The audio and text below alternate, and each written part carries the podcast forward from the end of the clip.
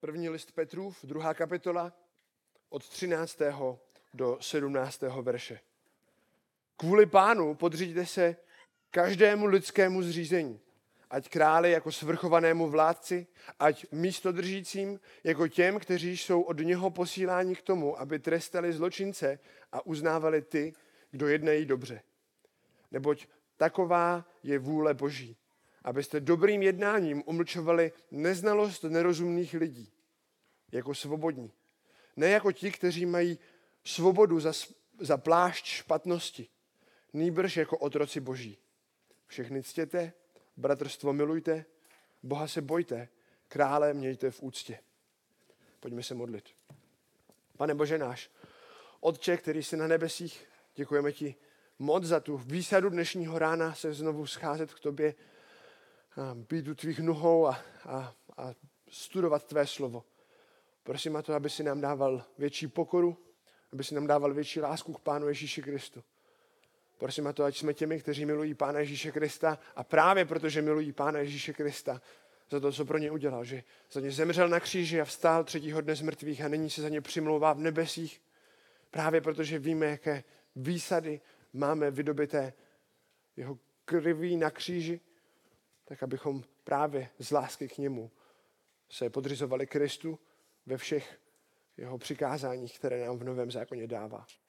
Tak v tom nám pomáhej, prosím, připravuj si nás jako svůj svatý lid, dokud nevejdeme do tvé slávy a do tvého království. Amen. Můžeme se posadit.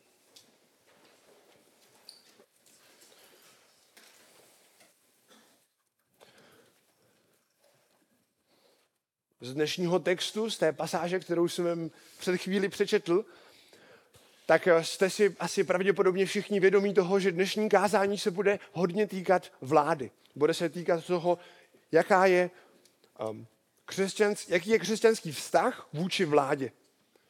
A ta dnešní otázka bude mít potom velké množství aplikací. Bude mít aplikaci do toho, jak budeme jako křesťané reagovat na některé rozhodnutí vlády. Jak budeme reagovat na to, když vláda začne upravovat, zda dítěti můžeme naplácet na zadek nebo ne. Jak budeme reagovat ve chvíli, když vláda začne upravovat, jaký můžeme mít pohled na transgenderismus, LGBT nebo další podobné názory. Co když nám zakážou o těchto věcech mluvit jako o hříchu, který pán Bůh odsuzuje? Jak budeme reagovat na zákaz církevních setkávání? Jak budeme reagovat na zákaz hlásání evangelia v ulicích anebo po případě celoplošně? Jak bychom reagovali, pokud by se nám stalo něco podobného, co se děje v Číně? A to je například regulace dětí nebo jiné zásahy do rodiny co budeme dělat v takovýchto situacích jako křesťané. A je potřeba si uvědomit, že budou častokrát v těchto situacích dva extrémy. Budeme mít jedny lidi, kteří budou skákat přesně tak, jak vláda jedna, tak, jak vláda říká. A potom budeme mít druhý extrém a to budou možná často lidé, kteří řeknou, my vlastně vůbec nepotřebujeme poslouchat vládu. My dnešní vládu vůbec nepotřebujeme poslouchat, protože jsme svobodní v Kristu, daně nemusíme platit, protože Kristus za nás přece všechno zaplatil, že jsme vykoupení Kristem a nepotřebujeme řešit tyhle ty věci. A častokrát mezi těmito dvěmi extrémními skupinami bude panovat taková ostrá, o, ostré tření. My jsme těmi zbožnými a vy potřebujete dorůst do naší pozice. A ti druzí budou říkat to stejné. Jak budeme reagovat jako křesťané? A pravděpodobně tato otázka, kterou dneska vidíme před náma, je otázka, kterou řešili křesťané v tehdejší době. A je to otázka, kterou potřebujeme řešit, pokud usilujeme o to žít zbožné životy z milosti, kterou nám dává Pán Ježíš Kristus. Proč? Protože hlavním tématem v průběhu celého prvního listu Petrova je co? Život, pozbuzení k životu ve zbožnosti napříč pronásledováním. Pozbuzení k životu ve zbožnosti napříč pronásledováním. A tak pokud usilujeme o, to být zbožnými, pokud naše svatost nám není jedno, protože známe Boha, který je svatý, potom i tato oblast, je oblast podřízení se vládě, je oblastí, ve které potřebujeme jako křesťané přemýšlet o tom, jak je náš postoj, jak, jak máme stát jako křesťané. Podobné dilema řešili i křesťané v prvotní církvi. Když tehdejší vlády spolupracovaly na pronásledování křesťanů. My víme, že Pavel, když chtěl jít pronásledovat křesťany, potřeboval si k tomu sehnat povolení. Že? A vlády, vlády místní vlády, místní uh, místodržitelé mu ho vydali. V mnoha oblastech byl císař uctíván jako Bůh. A lidé měli povinnost se účastnit těchto kultických a častokrát velice necudných a nemravných um, úctívání účastnit. Určitě i v prvním století trápila posluchače tohoto dopisu, jaký má být můj vztah k vládě. A víte, možná, když jsme, když slyšeli při předčítání Božího slova, verše 9 a 10, vy však jste rod vyvolený, královské kněžstvo, národ svatý, lid určený k božímu vlastnictví, abyste rozhlásili mocné skutky toho, jenž vás povolal ze tmy do svého podivuhodného světla. Tak v té chvíli se mohlo v tom daném zhromáždění rozsvítit spousta žároviček. Jsme národ svatý, lid určený k božímu vlastnictví. To znamená, že už nemusíme vůbec poslouchat vládu, můžu poslouchat, koho chci, musím poslouchat jenom Pána Boha a vlády mi můžou být teď úplně, můžu je hodit stranou, všechny nařízení, všechno, co vláda říká, protože já jsem nový národ. Bohu patří přece celá země, takže já se budu chovat jenom tak, jak mi říká Pán Bůh a vlády, huh, ty můžu pustit k vodě. Ale právě pod, proto Petr pokračuje a v dnešní pasáži říká, věřící se podřizuje vládě. A my dneska uvidíme tuto hlavní myšlenku. Věřící se podřizuje vládě. A první, v první části dnešního kázání se podíváme a vysvětlíme si tuto hlavní myšlenku, abychom pochopili, co je ta hlavní nosná věc, kterou nám Petr chce říci. A potom se podíváme na čtyři pravdy správného podřízení. Proto abychom pochopili, že toto podřízení má nějaké hranice, nebo můžeme říci rovnováhy, které potřebujeme jako křesťané vzít v potaz v našem podřízení se. A tak tedy pojďme se podívat na tu hlavní myšlenku. Pojďme se podívat na to, co je hlavní nosnou myšlenkou této pasáže. Věřící se podřizuje vládě. Pokud máte svoje Bible, prosím, podívejte se, to uvidíme ve verši 13 a 14. Znovu je společně přečteme. Kvůli pánu se podříďte každému lidskému zřízení. Ať králi jako svrchovanému vládci, ať místo držícím jako těm, kteří jsou od něho posláni k tomu, aby trestali zločince a uznávali ty, kdo jednají dobře. Zde vidíme to hlavní řídící sloveso celé dnešní pasáže. Je to ten příkaz podřiďte se. Synonymem tohoto slova by mohlo být buďte poslušnými, poslouchejte. Je to stejné poslouchejte nebo buďte poslušní, tak jako Pán Ježíš Kristus byl jako chlapec, malý kluk a přesto boží syn, přesto plně Bůh, byl dobrovolně poslušný svým rodičům. Křesťané jsme vyzýváni, abychom se navzájem jedni druhému podřizovali v Efeským 5.21. Je to to stejné podřízení, které, které mají být podřízené manželky svým manželům, sluhové svým pánům. A to stejné podřízení, které mají být mladší vůči starším. A toto slovo je potom znovu použito dvakrát ve vztahu k vládě. Pokud si píšete poznámky, tak vás tyhle dvě pasáže určitě zajímají. Je to Římanům 13, 1 až 7 a potom Titovi třetí kapitola, první a druhý verš. A toto podřízení velice jednoduše znamená, že podřídíme své chování a své rozhodování rozhodování někoho jiného. Toto podřízení znamená, že podřídíme své chování a svá rozhodnutí pod rozhodnutí někoho jiného. A komu se máme jako křesťané takovýmto způsobem podřizovat? To vidíme dále v té naší pasáži. Máme se podřizovat každému lidskému zřízení, každému lidskému, můžeme říct, stvoření, všem institucím, které mají dát námi pravomoc, které mají pravomoc nad našimi životy. A jedním z těchto zřízení je právě král To vidíme dále. Ať králi jako svrchovanému vládci. To slovo svrchovanému vládci můžeme možná lépe přeložit, ať králi jako tomu, kdo vládne, tomu, kdo má autoritu, tomu, kdo má moc, tomu, komu se potřebujete podřídit. A to znamená, že vládne úplně ve všech oblastech. Jak si ale jako křesťané představíte, že máte poslouchat císaře, který sedí v Římě, když jste v provincii v Ázii, nebo v Kiliki, v Turecku? Jak budete podřizovat někoho, kdo je tak daleko? My se podíváme na některé další věci. Minimálně můžeme říci, že budeme vůči ním úctiví a že se vůči ním budeme vyjadřovat úctivě, že nebudeme používat vulgární termíny, dáme si pozor, co děláme a už nyní můžeme připomenout, že i za císaře, i za naše krále se potřebujeme modlit. Podle 1. Timoteovi 2. kapitoly 1. až 3. verše, vidíte? Ale my vidíme, že Petr toto potom dále rozvíjí a říká ve 14. verši, ať místo držícím jako těm, kteří jsou od něho posíláni k tomu, aby trestali zločince a uznávali ty, kdo jednají dobře. Tento verš nám ukazuje, že se máme podřizovat nejenom císaři, ale i místo držícím. I těm nižším formám vlády, které jsou posíláni od něj, a to slovo od něj zde v to je řečtině, jak to je nejlépe pochopitelné, se odkazuje právě na toho císaře. Takže poslušnost císaři, poslušnost tomu jednomu vládci je nejlépe viditelná v tom, že se podřizujeme těm místním vládám. Ale z širšího kontextu písma, kdybychom se podívali do Římanům 13. kapitoly, tak zjistíme, že právě v Římanům v 13. kapitole císař vládne jenom proto, že mu pán Bůh dal tuto autoritu.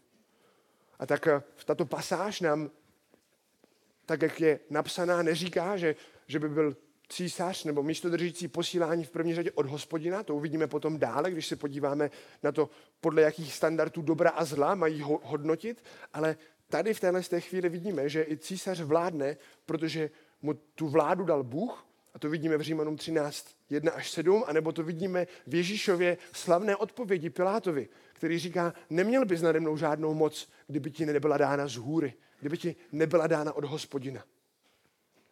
A tento text nám ukazuje, že tito místodržící jsou posíláni, aby trestali zlo a uznávali dobro. Ale máme je poslouchat, jako by to byl císař tady v této chvíli. Je to podobné, jako kdybyste rodiče poslali svého nejmladšího synka, aby přišel za staršími dětmi a všechny je zavolal na jídlo, nebo je všechny svolal na domácí modlitebku, nebo jakoukoliv jinou věc, kterou eh, děláte doma společně.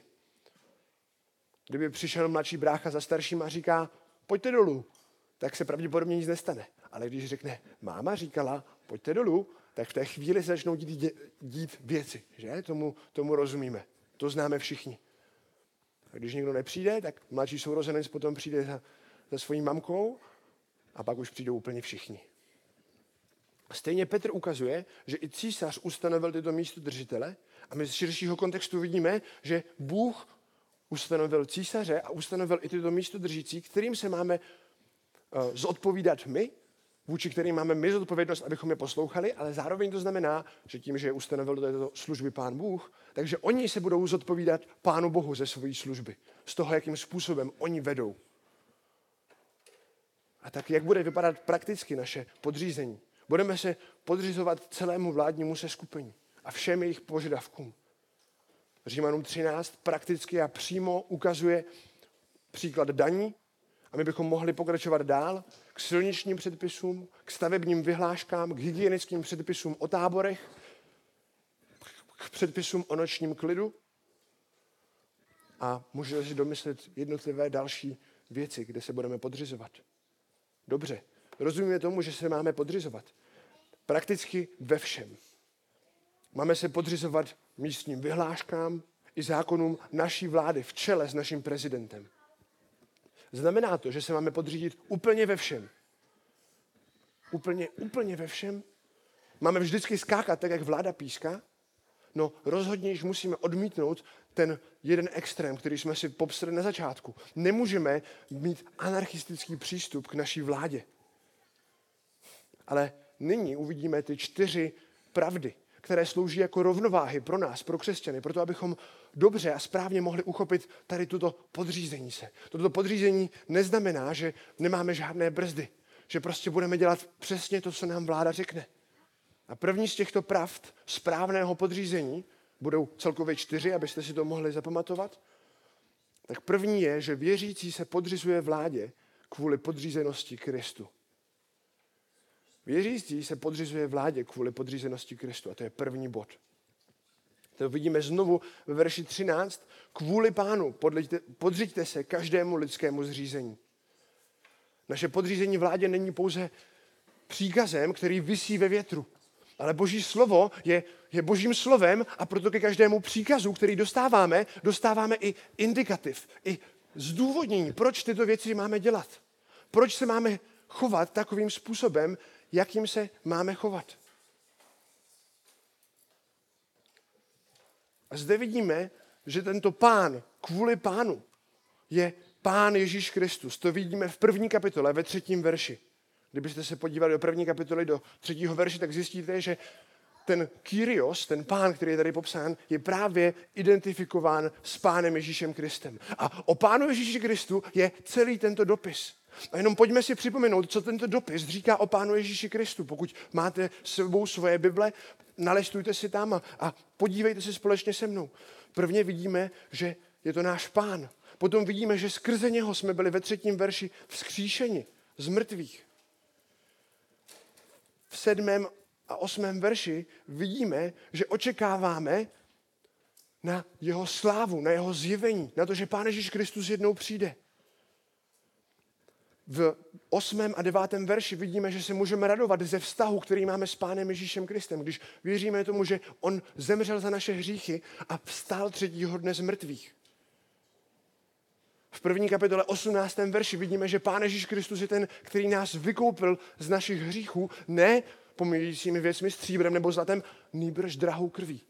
Svojí drahou krví nás Pán Ježíš Kristus vykoupil. Kdybychom šli potom dále do druhé kapitoly, tak od prvního do třetího verše uvidíme, že nám dává, že nám Pán Bůh dává boží slovo a říká nám, jestliže jste v skutku okusili, že Pán je dobrý. A tak my můžeme zakoušet boží dobrotu. Pán Ježíš Kristus nám sám o sobě ve svém slově říká, že je dobrý. Ve čtvrtém až osmém verši vidíme, že Ježíš Kristus je základ našeho života, že On je tou skálou, na které potřebujeme postavit náš život. A zároveň právě proto, pokud stavíme na Pánu Ježíši Kristu jako na našem základu, tak v takové chvíli jsme potom jeho vyvoleným národem, jeho svatým lidem, jeho svatými kněžími. Proto abychom rozhlásili jeho mocné skutky. Toto slovo, tento termín Kyrios se používal ve překladu do řečtiny ve starého zákona. Pokud byste neuměli číst hebrejsky, tak byste si v tehdejší době vzali sept, um, Septuagintu, překlad starého eh, zákona do řečtiny a právě to slovo Kyrios se používalo na místech, kde používáme my ve starém zákoně slovo hospodin. A tak když zde Pavel, pardon, Petr, spojuje tady tyto dva termíny a říká, pán Ježíš je pán, tak všichni rozumí, pán Ježíš, on je Bůh. A teď si to spojte dohromady. Všechno, co pro nás pán Ježíš Kristus vykonal. Přišel v lidském těle, žil dokonalý život a stejně za nás zemřel na kříži, vstal třetího dne z mrtvých, zaslibuje nám neskutečné bohatství. To není leda jaký pán. To je pán, kterému jako křesťané, pokud věříme tomu, že za nás zemřel, pokud věříme tomu, že on je naším pánem, to je pán, kterému chceme dát naši plnou lojalitu. A, ano, a právě kvůli tomu, že milujeme Pána Ježíše Krista jako našeho pána a zachránce, tak právě kvůli němu se potom budeme podřizovat vládám. Právě proto budeme dělat všechny tyto věci. Tak pokud zde dnešního rána sedíš a, a možná vyznáváš Pána Ježíše Krista, ale ve tvém životě nemáš vůbec žádný zájem o to žít jako křesťan, potom možná děláš něco špatně. Potom možná tvůj život nevykazuje ty známky toho, toho křesťanského ovoce. Ale možná je dobré se podívat na to, jestli jsi opravdu znovu zrozený. Možná je dobré jít znovu s modlitbou do Božího slova a prosit Pána Boha, pane Bože, prosím, ukaž mi, jak si stojím ve víře. A pokud uvidíte, že, že vaše náboženství bylo falešné, čiňte pokání. a věřte evangeliu, věřte Pánu Ježíši Kristu. A právě na základě té víry potom můžete držet pevně tyto zaslíbení, která jsme právě prošli v prvním listě Petrově. Ano, právě protože jsme byli s Kristem vykoupeni z otroctví, jsme nyní jeho služebníky, jsme nyní jeho otroky. Protože víme, že on je dobrý, svrchovaný a milující král.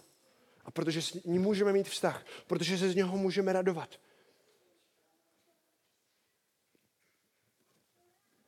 A právě proto potřebujeme být podřízeni vládě. Náš vztah Kriste, s Kristem definuje náš vztah k vládě. A Kristus nám bude dávat sílu poslechnout tuto vládu. A on nám bude dávat sílu i tuto vládu neposlechnout ve chvílích, když nám to naše křesťanské svědomí nedovolí. Když to bude pro nás těžké. Proč? Protože vláda půjde proti našemu milovanému Ježíši Kristu. A víte, já jsem včera narazil na jeden výrok od Paula Vošra úplně náhodou. A on mluvil právě k té situaci, která se děje nyní v Americe. A říkal, víte, křesťané, i v tehdejší době, i v prvním století, i dneska nikdy nebudou pronásledováni za to, že příliš mnoho milují Pána Ježíše Krista. To se stalo snad jenom v 15. 16. století, za doby reformace. Ale jinak v prvním století to byli lidé, kteří byli odsuzovaní za kanibalismus, kteří byli odsuzovaní za to, že jsou sektáři, že jsou to divná skupina, která um, doporučuje a, a, a povoluje incest. Byli to křesťané, kteří byli bigotnými, kteří prostě vypadali jako, že se odtrhují od světa, když se nechtěli účastnit těch nejrůznějších necudností, které se odehrávaly pod rouškou toho, že se uctívají božstva. Tak křesťané byli vždycky vnímáni, pokud byli pronásledováni, ne jako lidi, kteří jsou příjemnými, kteří milují Pána Ježíše Krista, ale byli vnímáni jako ti, kteří jsou netolerantní, kteří jsou příliš bigotní, kteří jsou příliš fundamentální a příliš mnoho tradiční a příliš se mnoho drží zákona Božího. A pokud toto, pokud toto máme zvládnout, potom se potřebujeme dívat na to, jaký je náš vztah k Pánu Ježíši Kristu. Protože opravdu v těchto praktických věcech se projeví naše láska ke Kristu.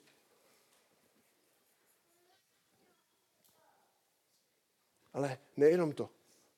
Petr jde dále a ještě více rozvíjí tady tento vztah s Kristem. Tady říká jenom kvůli pánu, ale když bychom šli dále, tak uvidíme ještě v druhém bodě, že věřící se podřizuje vládě s vědomím svojí identity.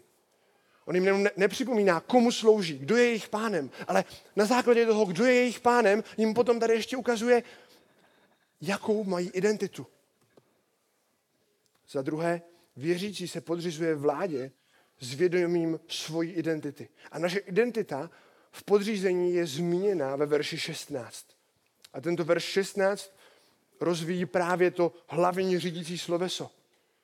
Jak se máme podřídit? Jako svobodní. Ne jako ti, kteří mají svobodu za plášť špatnosti. Nýbrž jako otroci boží. Naše podřízení je podřízení svobodných lidí. Proč? Protože jsme podřízeni Kristu, On je naším pánem, potom jsme svobodními před císařem. Jsme svobodními před místodržícími. A dokonce můžeme říct, že jste svobodními před vaším manželem, manželky. Jste svobodními před vaším zaměstnavatelem. Toto byla důležitá pravda ve chvílích, když lidé vyšli do ulic proto, aby uctívali císaře, proto, aby dělali nejrůznější nemravnosti, které byly přikázané a které měli dělat úplně všichni takové chvíli byli jako křesťané svobodní neposlechnout. Proč? Protože byli otroky Pána Ježíše Krista. My, by, my vidíme, že tady toto je téma, linka, která se prolíná celým prvním listem Petrovým. Kdybychom se podívali znovu do prvního listu Petrova, do první kapitoly, do 18. verše, tak tam vidíme, víte, že ze svého marného způsobu života, zděděného po otcích, jste byli vykoupeni. Nepomíjejícími věcmi, stříbrem nebo zlatem, nýbrž drahou krví Krista, jako beránka bez vady a bez poskvrny. A to slovo vykoupení je slovo, které obsahuje dva kontexty. Kontext hebrejský a kontext pohanský. Pokud byste byli jedním z otroků v tehdejší době, nějakého pohanského pána, tak eh, jedna z věcí, kterou byste dostávali, by byly nejrůznější prémie. A jako otrok, který nechce sloužit celý život svému pánu, tak byste si tyto prémie schovávali na to, abyste se později jednou, až na to budete mít dost peněz, mohli z vašeho otroctví vykoupit. V takové chvíli byste potom vzali svého pána na výlet a zašli byste do chrámu jednoho z božstev ve městě. Zatím došli byste za nějakým knězem do nějakého chrámu, chrámu Artemis, chráma, chrámu Diova nebo dalšího jiného chrámu. Tam byste přinesli, složili byste tu svoji kauci za vaši svobodu. Kněz by vám vypsal papír, který sloužil v tehdejší době jako takový úřad. Část kauce by si samozřejmě vzal a zbytek by dal tomu pánovi a vy byste dostali papír, který by svědčil o vaší svobodě vůči tomu člověku, se kterým jste přišli, vůči tomu vašemu fyzickému pánu. Proto, abyste ale zůstali pořád v nízké tehdejší kategorii, tak byste se stali otrokem toho božstva, ke kterému byste přišli. Takže v té chvíli, pokud bychom přišli do chrámu některého z božstev, tak byste potom byli otrok Artemis, otrok Diův, otrok, no myslete si, co chcete. A vy, vy byste potom mohli jít, byli byste naprosto svobodní, ale měli byste tedy takovéhle jméno. Proto, abyste si o sobě nezačali moc myslet. Proto, abyste si nemysleli, že máte stejná práva jako římští občané. Ale už nemáte fyzického pána. A my zde vidíme, že my jsme byli vykoupeni něčím mnohem dražším. My vidíme, že nemůžeme být vykoupeni ničím jiným, než drahou krví Pána Ježíše Krista.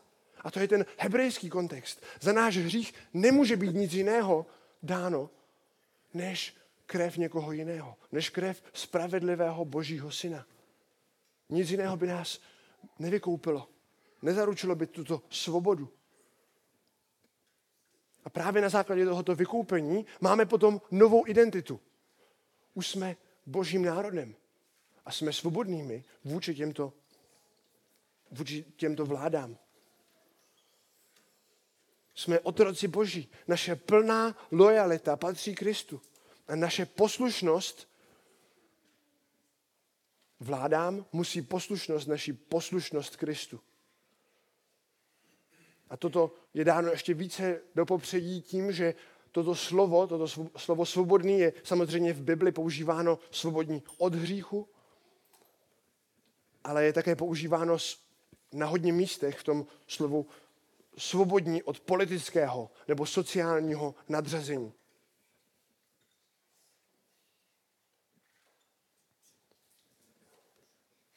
A pokud jsou oblasti, ve kterých náš pán nám nepřikazuje jinak, pak se jim podřídíme. A to vidíme v té, v té vnitřní vsuvce, kteří nemají tuto svobodu jako zástěrku pro konání zlých věcí.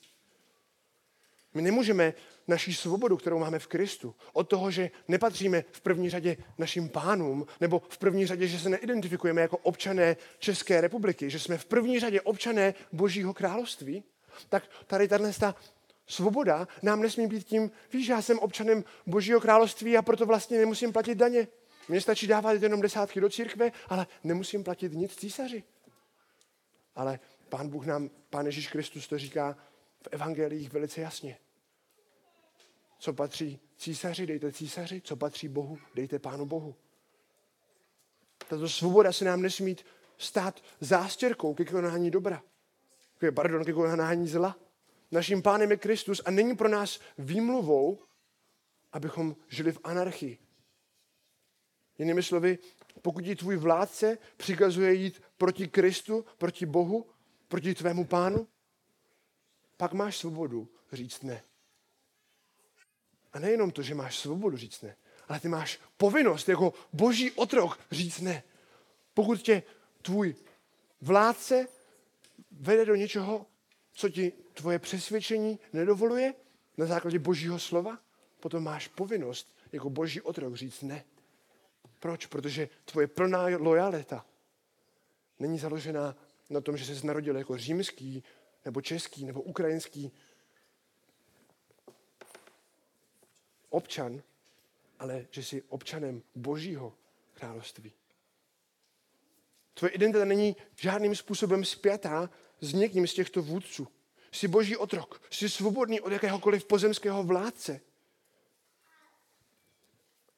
Ale dokud tě nevedou v tom, aby si mluvil nebo, nebo dělal něco, co je v rozporu s božím nařízením, potom ti pán Bůh je tobě jako svému otroku přikazuje, aby si na základě svojí svobody šel a sloužil těmto pánům.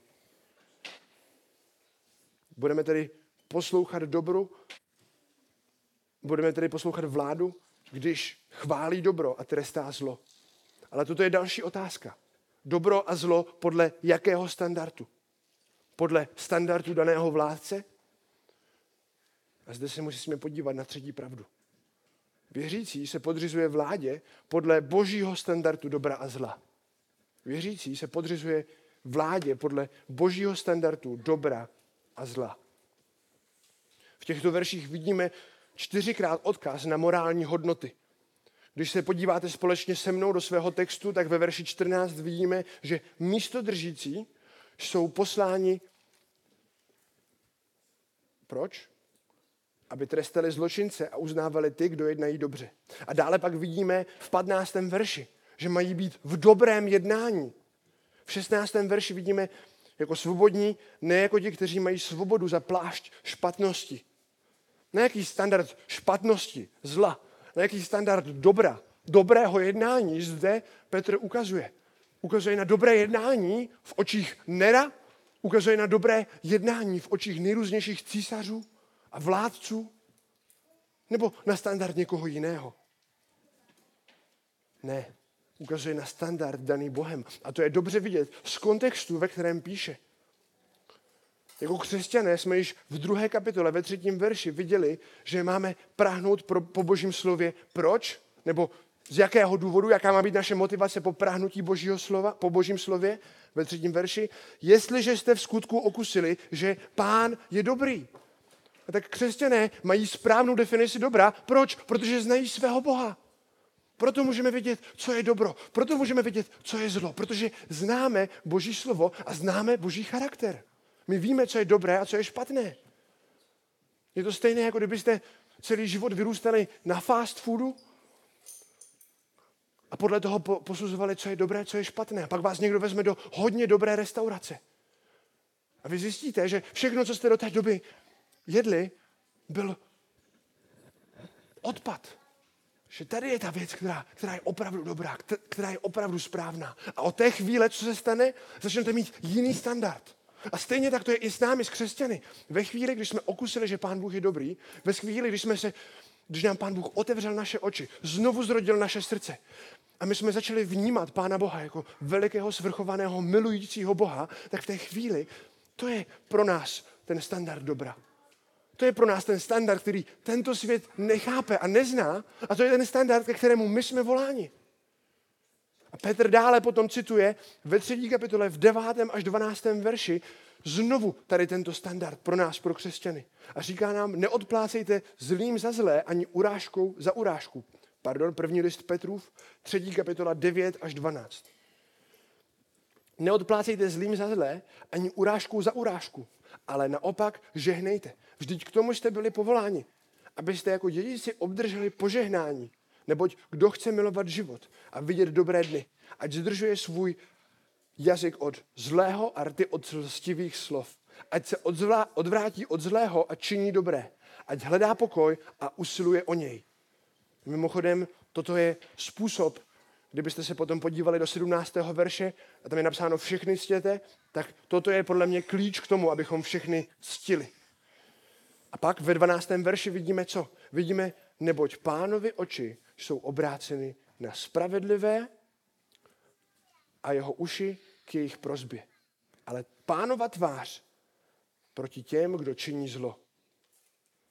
Tak jak to zhrnout? Vidíme, že konečným morálním standardem pro všechny je boží standard.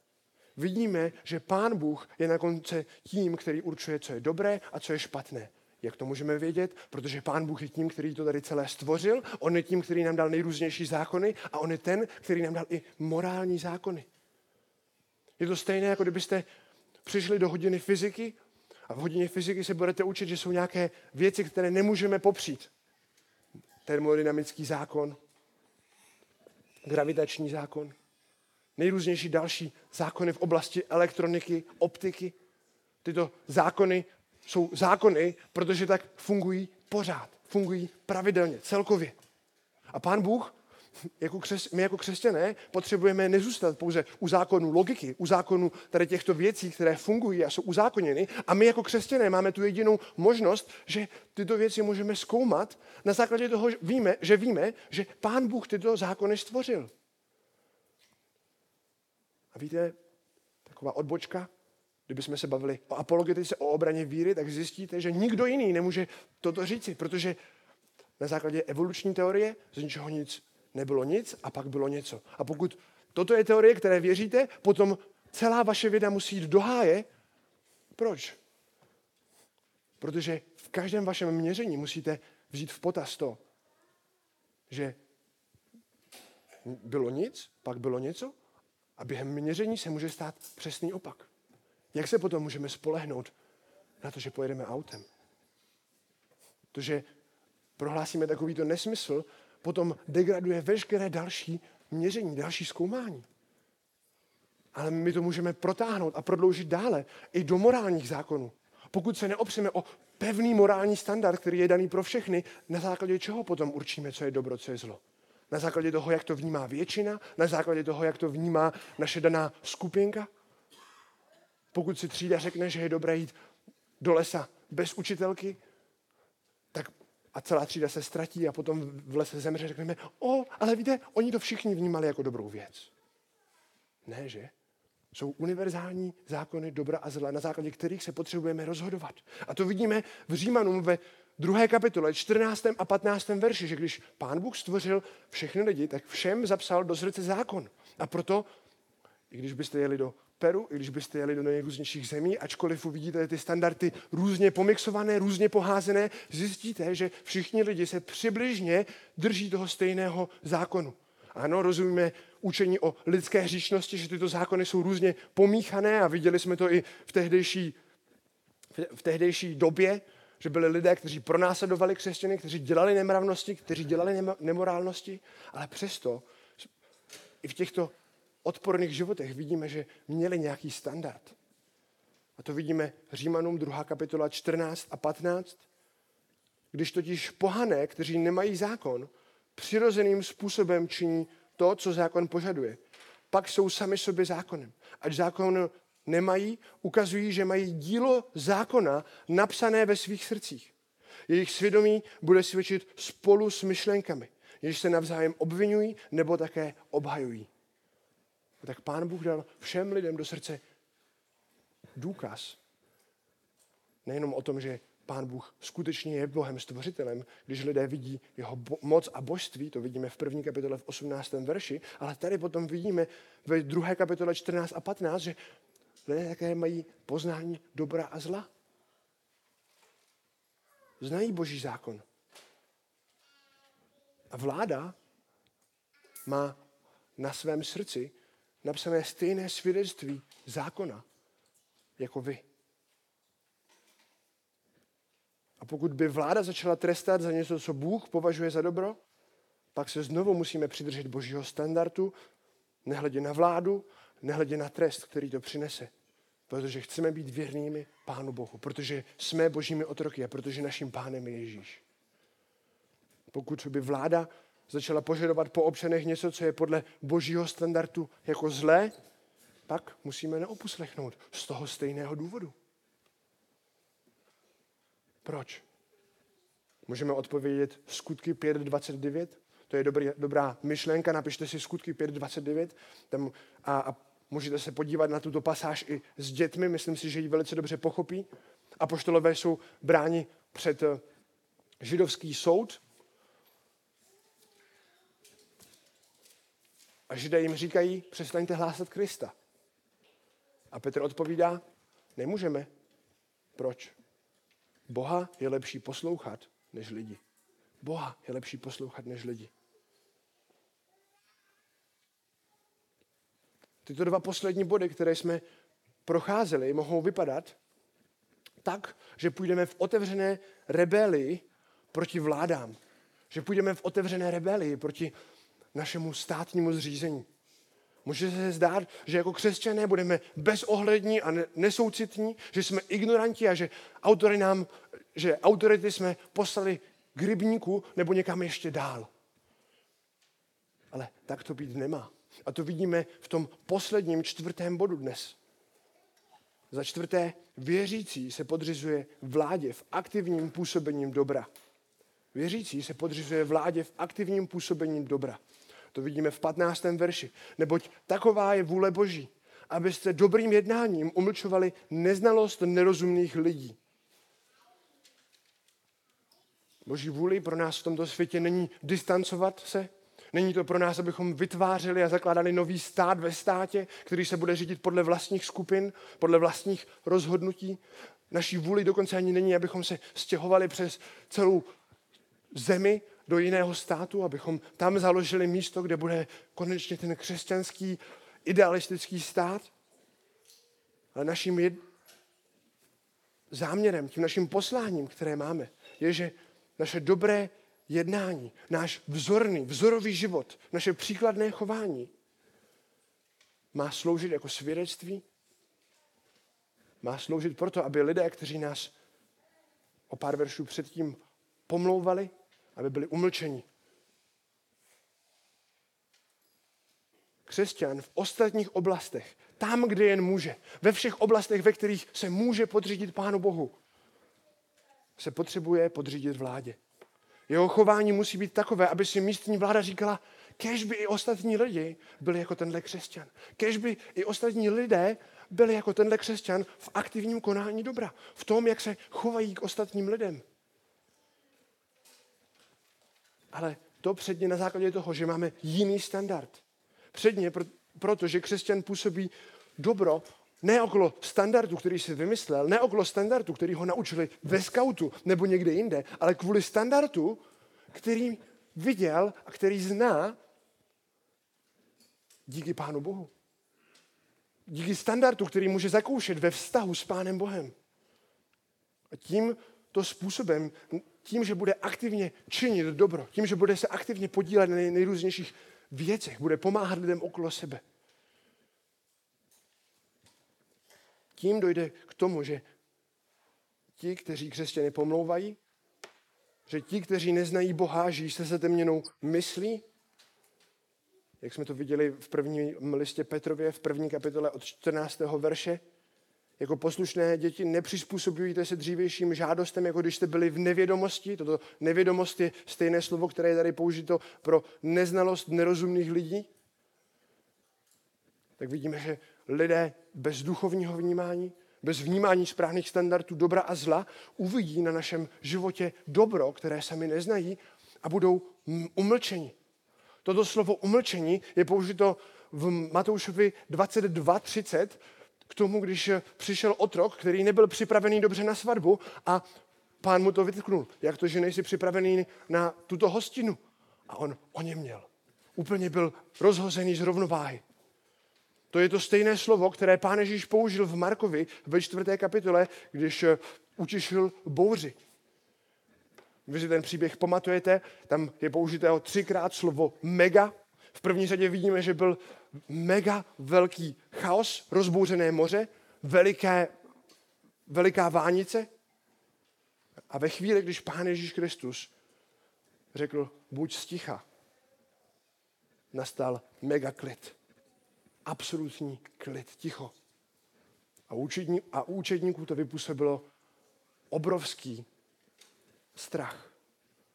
A rozdíl mezi námi a Ježíšem je v tom, že on umrčil bouři slovem. A my jako křesťané nemáme v první řadě používat tady slova, tak abychom někoho umlčeli, abychom jim, aby když nás někdo pomlouvá, abychom mu řekli, buď ticha ale v první řadě máme použít náš vzorový dobrý život. Proto, abychom umlčovali lidi bez duchovního poznání. Lidi žijící v jejich ignoranci, v jejich pomluvách křesťanů. A těmto lidem musí být velice jasné, že si vlády vážíme. Že ve chvílích, když neuposlechneme, tak to není v kontextu neukázněného života, který má vládu na háku, ale že to je pro, skutečně závažná věc pro naše svědomí před Bohem. Naše neuposlechnutí nesmí být v kontextu sekvence neukázněného života před vládou. A proto je dobré se zamyslet, jak o vládě mluvíme. Co o ní postujeme na sociální média. jakým vtipům se smějeme. Přemýšlejme, zda nejednáme v rozporu. Kde můžeme, tak se podřizujeme. Platíme daně, jezdíme podle předpisů. Jak řídíme, kde parkujeme auto. Dokonce děti, jakým způsobem studujete svoji školu, která je dotovaná ze státního rozpočtu. Nezneužíváme nějakým způsobem sociální systém České republiky? A pokud ano, činíme pokání. Prosme Pána Boha o odpuštění. Změňme naše chování a modleme se za naší vládu.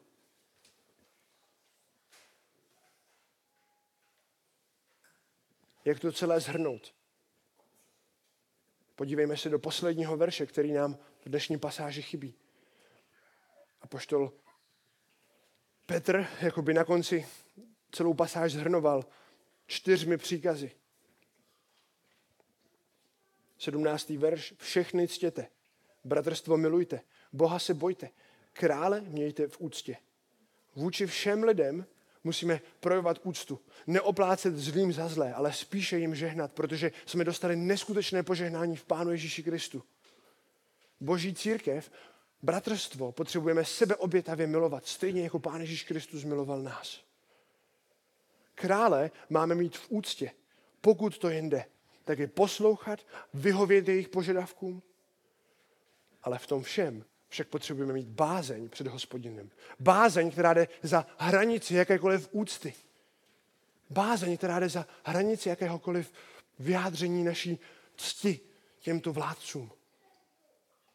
Proč? Protože si uvědomujeme, že to není v první řadě vláda, která nás na posledním soudu bude soudit, ale že to je náš Bůh.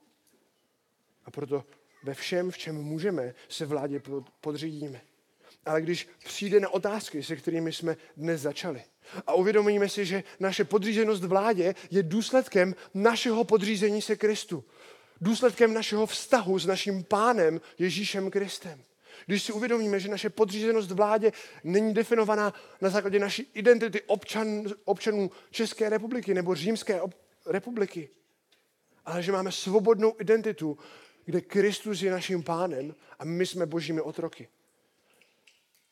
Když si uvědomíme, že Bůh je ten, který definuje standardy dobra a zla a ne vláda, ne váš učitel, ne lidi okolo vás, ale pán Bůh a boží slovo. Když si uvědomíme, že potřebujeme na základě těchto věcí žít a zrcadlit boží charakter v jednání dobra, v žehnání ostatním lidem, pak odpovíme na tyto otázky podobně jako apoštolové. Bude nám zakázáno mluvit o Kristu? Potom odpovíme stejně jako apoštolové. Boha je lepší poslouchat než lidi, protože Kristus nás vykoupil svou krví. Takže pokud vláda označí za trestné označovat praktikovanou homosexualitu hříchem, pak nebudeme moci poslechnout, protože naším standardem dobra a zla není vláda, ale naším standardem dobra a zla je náš pán Ježíš Kristus. Pokud nám zakáží dělat biblické poradenství lidem, kteří mají problém s transgenderismem, potom Boha je lepší poslouchat než lidi, protože Pán Bůh definuje naši identitu. Pokud vláda bude chtít regulovat počet narozených dětí v rodině, pak není dobré uposlechnout. A já vím, že to je velice teoretická otázka pro nás, ale v Číně je to praktickou činností a, a, a je to jeden ze způsobů, kam může vláda zajít. Pak je dobré neuposlechnout, protože Pán Bůh je ten, který definuje manželství a jedním z definic manželství, které Pán Bůh ustanovil v sedmidenním stvoření světa, je, že lidé se mají plodit a množit. Stejně se budeme držet i biblických principů pro fyzické testy dětí. Budeme je praktikovat bez hněvu, s komunikací, v lásce, na místo, které k tomu Pán Bůh určil. Na zadek. Všechny tady tyto věci však potřebujeme vybalancovat ne rebelí, ale poslušností, konáním dobra. Takže pokud vláda schválí, že budeme muset místo 50 km za hodinu, jezdit po městě 30 km za hodinu, pak budeme jezdit 30 km za hodinu. Pokud náš dům bude muset začít splňovat nové směrnice požární, potom náš dům bude muset začít splňovat nové, nové požární směrnice. Pokud budeme muset začít odvádět nové daně, daně z kyslíku nebo z čehokoliv dalšího, co, co nám vláda řekne, potom budeme muset odvádět nové vyšší daně. A nejenom to, ale budeme aktivně působit dobro. Budeme pomáhat při bouračkách, budeme pomáhat při haváriích. Budeme těmi, kdo se zastanou slabých, kdo pomůžou bezmocným, kdo, se, kdo projeví soucit lidem na okraji společnosti, pomůžou chudým. V konání dobra půjdeme jako jednotliví křesťané za hranice toho, co vláda požaduje tak, abychom dobrá, dobrým chováním nejen umlčovali nerozumné, ale aby se naše dobré skutky staly platformou pro sdílení Pána Ježíše Krista, pro sdílení Evangelia. A proto, abychom nejenom ve slovech, anebo nejenom v činech, ale ve slovech i v činech rozhlásili toho, který nás mocně povolal ze tmy do svého podivuhodného světla. Jak jsme to viděli.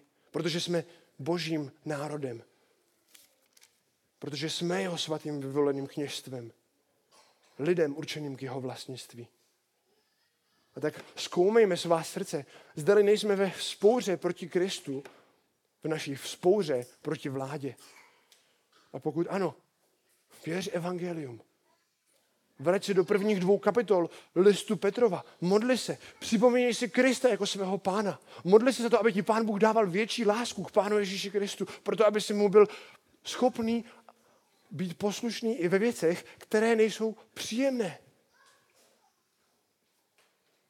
A pak jdi, čtí Boží slovo a raduj se z Kristovy dobroty. Čtí Boží slovo, proto aby si viděl Boží morální zákony dobrého a zlého. Proto aby si dokázal bojovat se svými žádostmi, které jsme viděli ve verších 11 a 12. Že? My potřebujeme bojovat s našimi tělesnými žádostmi, protože naše tělesné žádosti když je budeme odkládat, tak to povede k tomu, že automaticky i naše skutky, naše srdce bude čistější, potom i naše skutky budou čistější, naše skutky budou dobré a budou to skutky, které potom přivedou lidi k oslavě Pána Boha. A pak, potom, co se budeš radovat z Kristovy dobroty, jdi a tuto dobrou zprávu sdílej s ostatními lidmi okolo sebe. Sdílej ji jako svobodný člověk. Usvědčuj, domlouvej, napomínej. Přinášej Krista do života ostatních lidí okolo sebe. Modli se za vládu a žehnej Buď úctivý k vládě v poslouchání všech pravidel. Ale pokud to nepůjde, pokud vláda půjde proti božímu standardu dobra, pak jako boží člověk buď dobrým svědectvím o boží dobrotě. A to i ve věcech, kde se vládě nemůžeš podřídit. A buď připravený pro Krista přinést tu největší oběť. Stejně jako to udělali apoštolové, stejně to, jako to udělali reformátoři v průběhu století. Ať je naše odpověď stejná, jako byla odpověď Martina Lutera. Mé svědomí je pevně spjato s Božím slovem a já nemůžu jinak. Já nemůžu jinak. Pane Bože náš, Otče, Nemluvíme o jednoduchých věcech, ale vidíme, že ty chceš, abychom ti byli poslušnými v těchto oblastech našeho života. A tak prosím na to, aby si nám pomáhali v těchto oblastech žít pro Pána Ježíše Krista. Prosím za to, aby si nám pomáhal se držet tvého slova. Prosím za to, aby tak, když by se znovu stalo, že bude zavřená církev, když znovu lidé budou chtít jít proti tvojí církvi, tak pane, prosím a to, ať se pevně držíme tvého slova a nezanedbáváme společná zhromažďování. Prosím, pane Bože, za to, abychom tak společně jako křesťané stáli na základě tvého slova. A prosíme tě taky, pane, za vládu, za to, aby si ji znovu zrodil, aby si ji zachránil, aby mohli poznat Pána Ježíše Krista, který je standardem pro naše morální dobro a zlo. Připomínej nám, že tito lidé, pokud v tebe neuvěří, budou podle tvého standardu souzení a budou uvrženi do pekla. A tak, pane, prosím, pomáhej nám být světlem v tomto národě, i tím, jak se chováme k naší vládě, i tím, jak žijeme dobré skutky před ostatními lidmi okolo nás.